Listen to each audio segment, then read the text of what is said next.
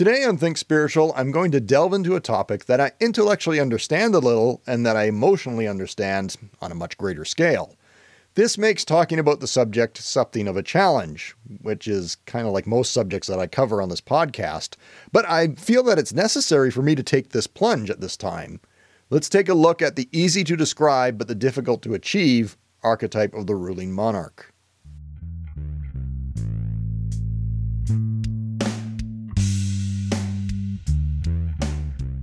Hello, spiritual seekers, and welcome to a brand new episode of Think Spiritual Podcasts. As always, I'm your host, Mark, and as I said in the introduction, today's episode will finally be exploring the vast subject of archetypes. Now, this is a difficult and fascinating topic, and when you begin to get glimmerings of understanding of it, whole new worlds of thought and personal wisdom are opened up to you. Now, let me preface this talk by stating that I am not an expert on this subject. Delving deep into psychology and exploring the works of Carl Jung is probably the only way to really become an expert. Now, I can point you to a few books and some other online talks about archetypes, but I honestly feel that the only true way to understand them is to attempt to puzzle them out for yourself. And I believe that statement pretty clearly implies that what you're about to hear are my own thoughts on the subject. This material has been on my mind for quite a while now, pretty much since I broke down the Thor Ragnarok film. But what urged the writing of this script is this book, The Lost King by Margaret Weis. Yes, I am finally managing to squeeze books into this podcast. And if you're watching the video for this episode, you can easily see how uh, worn out and yellowed my copy of this book is. I bought it in 1995 and I couldn't put it down and felt truly compelled to buy each subsequent sequel. I'm rereading the series again for what I believe to be oh, maybe the 11th, 11th time. Now, The Lost King is the first in the series of four books called The Star of the Guardians, and it's a genre that Weis termed as galactic fantasy because it really is a fantasy story, very similar to those that Weis and Hickman wrote together, and it's set in the distant future with the entire galaxy as the backdrop rather than an ancient Earth. It could be debated as to who the main protagonist of the story is. Is it Dion, the boy with no past, who discovers he's heir to a throne that no longer exists? Is it Maigrey Morianna, who ran and hid from the rest of the galaxy for 17 years and who fears her own power and desire to rule the galaxy? Or is it Derek Sagan, who strives after power and greatness but ultimately knows deep down that the true battle lies within himself? Now, I don't think I need to explore that debate right now, as the main theme I want to extract from The Lost King is how Lord Sagan and Lady Maigrey represent the ambitions and emotions of our psyche. They are the masculine and feminine archetypes, the yin and the yang that I refer to so often. Sagan and Maigrey are mind linked. They are practically one soul split in two bodies. They are separate, but they make up the whole. These two guardians, we could call them the guardians of our soul, have the ability, ambition, and power to rule the galaxy, but they know that their ultimate duty is to protect the king and allow him to take his rightful place on the throne. This imagery fits a lot of themes and concepts that I have been promoting on Think Spiritual podcast for the last few months. Check out my last few Heroes Journey and movie review episodes. There isn't much need nor time for me to reiterate everything in this episode. Let me put aside Star of the Guardians for a while because I want to take a look at another story first. Now, this one is called The King with Six Friends, and it was my absolute favorite as a child. Now, unfortunately, my copy was lost somewhere along the way due to, the, due to the number of times we moved, and I couldn't quite remember the title. However, my mother remembered it, and last year she found this copy and sent it to me. So as I began to re- read The Lost King again, The King with Six Friends caught my eye where it sat on our bookshelf, and this whole idea of exploring the archetype of the king or queen or the ruler surfaced once again. And let me point out here that I will likely refer to this ruler as king throughout most of this talk, but please don't take this with any particular gender applied to the role. King, queen, ruler, monarch, while some differentiation could be made for some useful discussion, they all mean the same thing for my purposes today. So, The King with Six Friends is a story of a king named Czar, but he is a young king and his kingdom was taken from him, and now he is in search of a new kingdom. The author, Jay Williams, wrote it this way There are many nice things about being a king, but there is one very bad thing. That is, well, and that is, it is very hard to find a job if you are out of work. all that a king can do is rule. And if you have no kingdom, then you are out of work. That is what happened to young King Czar. He was a good king, but he was young and without much experience. So, young King Czar goes on a journey in search of a kingdom. During his journey, Czar continually meets strange individuals, men that can change into creatures or elements. One can become an axe, one an elephant, one can become fire, the next a huge snake. Then there's this old man that become, can become a tree, and the final man can become a swarm of bees. Now, in some way or another, Czar rescues each of these men, and they in turn essentially swear fealty to him. They all eventually reach a new kingdom that is ruled by an old king who is looking for a worthy suitor for his daughter. But in order to win the princess's hand in marriage, Czar must complete a series of tests. Of course, Czar's six friends all happen to be perfect candidates for helping him to complete his tests, and that helps me to steer this talk in the direction that I'd like to take. You see, the true job of a king is not to demand authority or respect or to rule with an iron fist or to sit on one's throne and expect the peasants to throw riches and food at one's feet. The role of the king is to do whatever is best for the kingdom as a whole, and the king does this by being the best leader that he or she can possibly be.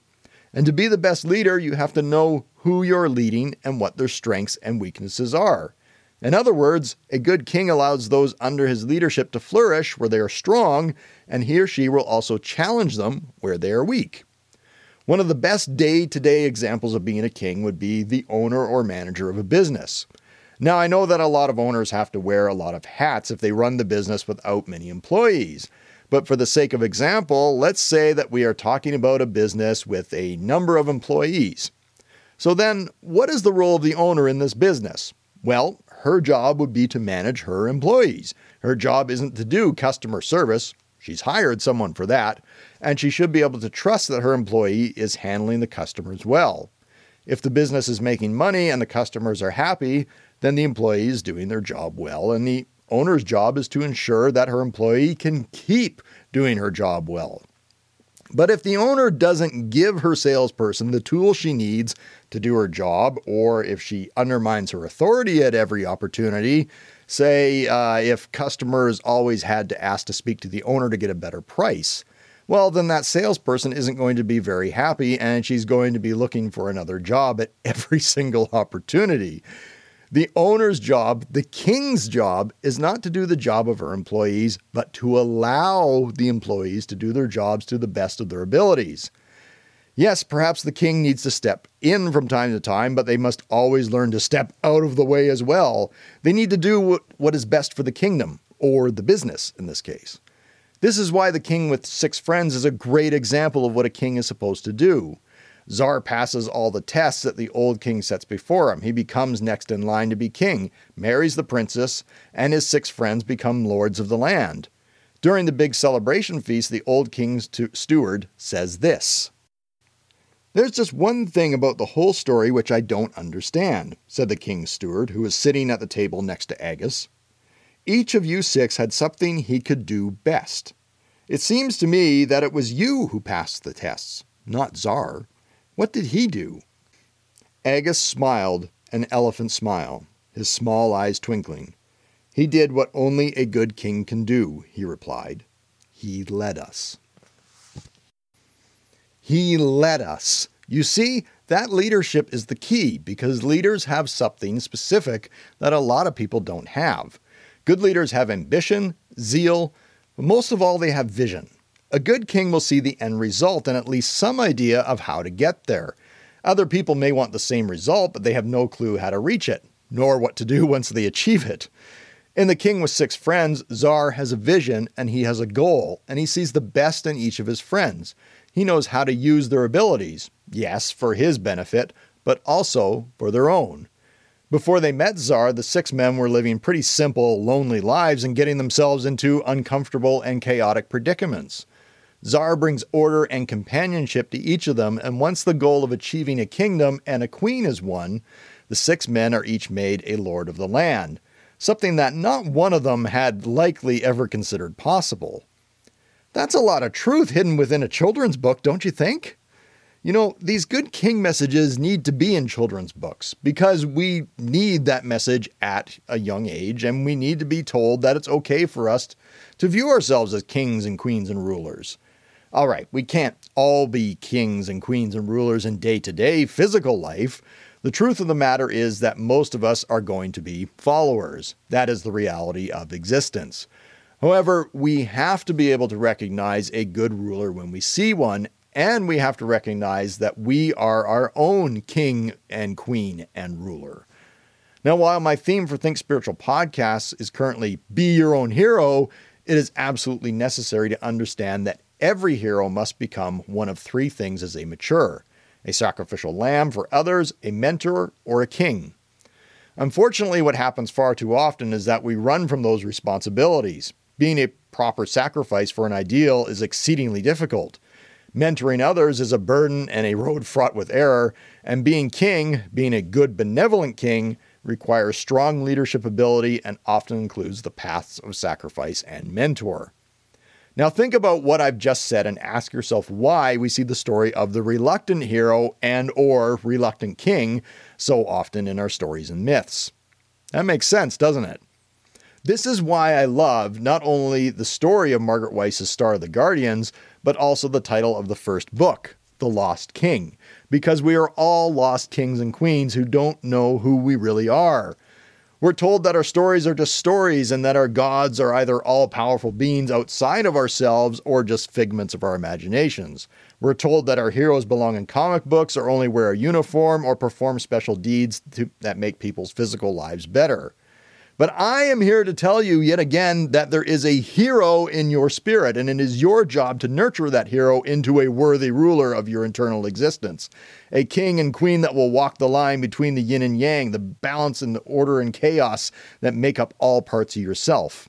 And when you do that, you live in your bliss, as Joseph Campbell put it, and everything you touch seemingly turns to gold, and every person that you encounter will give you the best version of their self because you will see the best within them and encourage them to bring it out. What happens on the inside of you transforms the outside of you as well, and it affects those around you. This is why I always say change yourself, change your world. Now, I'm not saying that I have reached this level of kingship in my life, but I do know of someone who has, at least in a certain part of his life. I have no idea what goes on in the rest of his life, but I imagine that his kingship spills over into other areas as well. The man that I am talking about is the musical composer Hans Zimmer. And if you watch Hans Zimmer live in Prague, you will absolutely see the archetype of the king in action. This musical special is currently on Netflix, by the way. The king energy is so prevalent and so blatant in this orgasmic audio video feast that it completely spills out of the screen. I can completely imagine what it must have been like to be present in that arena. It must have been absolutely electrifying and something you would never forget. During the concert, there is no question that Hans Zimmer is the king of the evening, but he is the benevolent king. The night is about him, but he is not arrogant or vain about it. Every single musician on stage is highlighted and honored and blessed by him, from the lowliest percussionist to the highest profile guitar players. And I don't mean the term lowly percussionist as a slight. To be a percussionist for Hans Zimmer, well, that means that you're a hell of a percussionist, perhaps maybe even a master of your craft. So you can see this honor and blessing on the faces of the musicians. They are playing Hans Zimmer music at a Hans Zimmer concert, a concert that is about him, but every single one of them is in their bliss. They love him, they honor him, they are his subjects, but he brings the absolute best out of each one of them. Now, there is one particular person that stands out during the concert, and Hans allows her and encourages her to not just shine, but to absolutely conquer her instrument and the stage. At around the 54 minute point of the show, cellist Tina Guo takes center stage and softly begins the Pirates of the Caribbean suite that you most likely are probably familiar with. But by minute 55, her expression changes, the tempo changes, she grits her teeth, she gives her cello a spin, and the woman explodes into the warrior that she is. If you want to see a woman in her full power and glory and element, then you have to watch this Hans Zimmer special and see Tina Guo in action. And if you want to know who the queen of the stage on this special concert is, well, look no further than bassist Yolanda Charles, who is most often stage right from the audience perspective to Hans Zimmer. Okay, I'm slightly biased towards bass players as that's my instrument of choice, but uh, when you see Yolanda's poise and groove and steadfastness, I think her queen archetype is fully manifested. And I suppose it could be argued that multi instrumentalist and vocalist Czarina Russell is actually queen of the event, but I prefer to think of her as a high priestess who is casting her magic around the stage. Look, I'm trying to impress upon you that these archetypes are represented everywhere. You can call them whatever you want and label them however you want, but they are present in our art, in our media, in our workplaces, and most of all, within yourself. Now, getting back to the point, none of what I mentioned would have happened had Hans Zimmer not been embracing his benevolent king archetype. Were the man not so obviously living his bliss, that concert would not have happened those musicians wouldn't have got together. Uh, they wouldn't be under his banner, and they would not have been able to express their love for him by giving him their absolute best. Those other archetypes that I mentioned, and so many others I, I haven't even touched upon, they wouldn't have manifested during the evening either. This is why you need to embrace your inner ruler. This is why you need to be king of your life. This is why you need to follow your bliss. If you have a dream or a goal, follow it because you don't know where it may possibly lead and you don't know who you're going to meet or whose life you are going to change. Or who's going to change your life for that matter. Well, I believe that I have reached the end of yet another episode of Think Spiritual Podcasts. There are many directions I could have taken this subject, and I certainly could have talked about a lot of other movies that share this theme, but I'm really glad to have finally worked out some books and music into this podcast. Perhaps I'll do another episode on this topic in the near future, but I'm fairly certain I'll finally get to the next step of my Hero's Journey series in the following episode. Thank you very much for listening or watching today. I have been your host, Mark. This has been a talk about the archetype of the king or queen or ruler, again, whatever you want to refer to it as. And I know that if you're making an effort to develop the royal energy within you and mature your inner hero into an inner king, that you will change yourself and thus you will change your world into the best kingdom that it can be. I will see you on the next episode of Think Spiritual Podcasts.